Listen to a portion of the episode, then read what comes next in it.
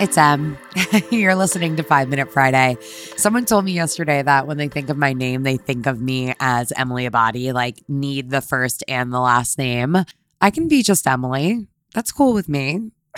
anyway, I digress. Hey, what's up? Hello.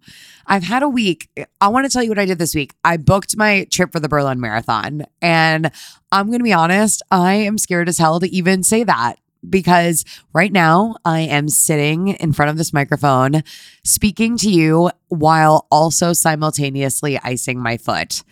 And I have the confidence from my PT team that I am capable of doing this, that I will be okay to do this.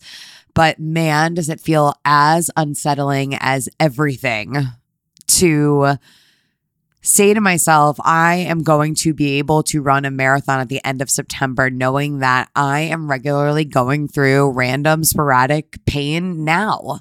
Uh, and I say that also recognizing that things now are much different than they were five months ago.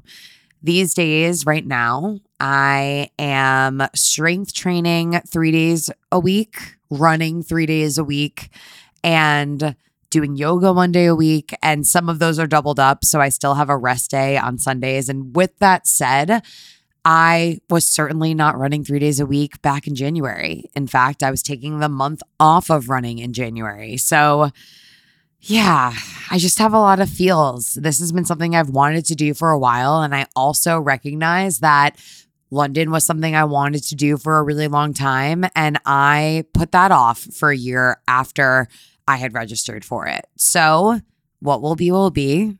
But the hotel is booked.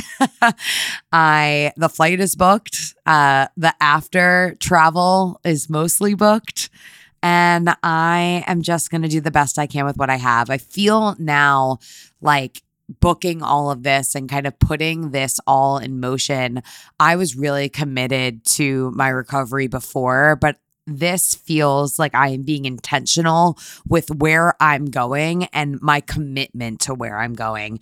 And that feels really good. It feels like I'm doing something for me, despite how scary it is. I will be the first to say that over the last few years, I've learned a lot more about valuing and prioritizing things like this, prioritizing the things that I need to do for me so that I can show up better for myself and then in turn better for the people that I care about. And so I tell you all of this to bring you to this prompt at the end of Five Minute Friday here. What is one thing that you can do for yourself today to prioritize you? And it doesn't have to be something big, right? Yes, signing up for a marathon, big to do. And also, I say that, and some people listening to this might be like, that is my own. That sounds like personal torture. and that's okay. Your self care doesn't need to look like my self care. So, what is one small action? It can literally be today I will walk around the block. Today, I will speak to myself like I would a loved one. Today, I will make sure to drink six glasses of water because I know that I feel good when I'm hydrated, etc., etc. So, what is one thing that you're going to do for yourself today that is you giving back to you, you prioritizing yourself and feeling good?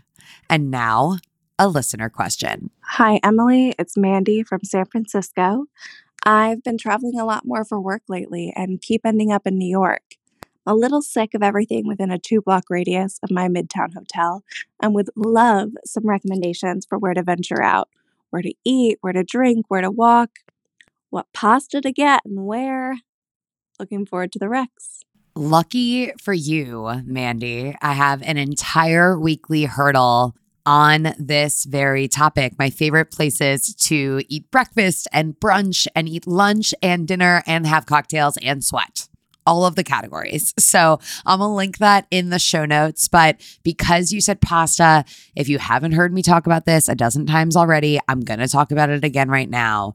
The bolognese from Bar Primi is in my heart one of the best pastas in New York.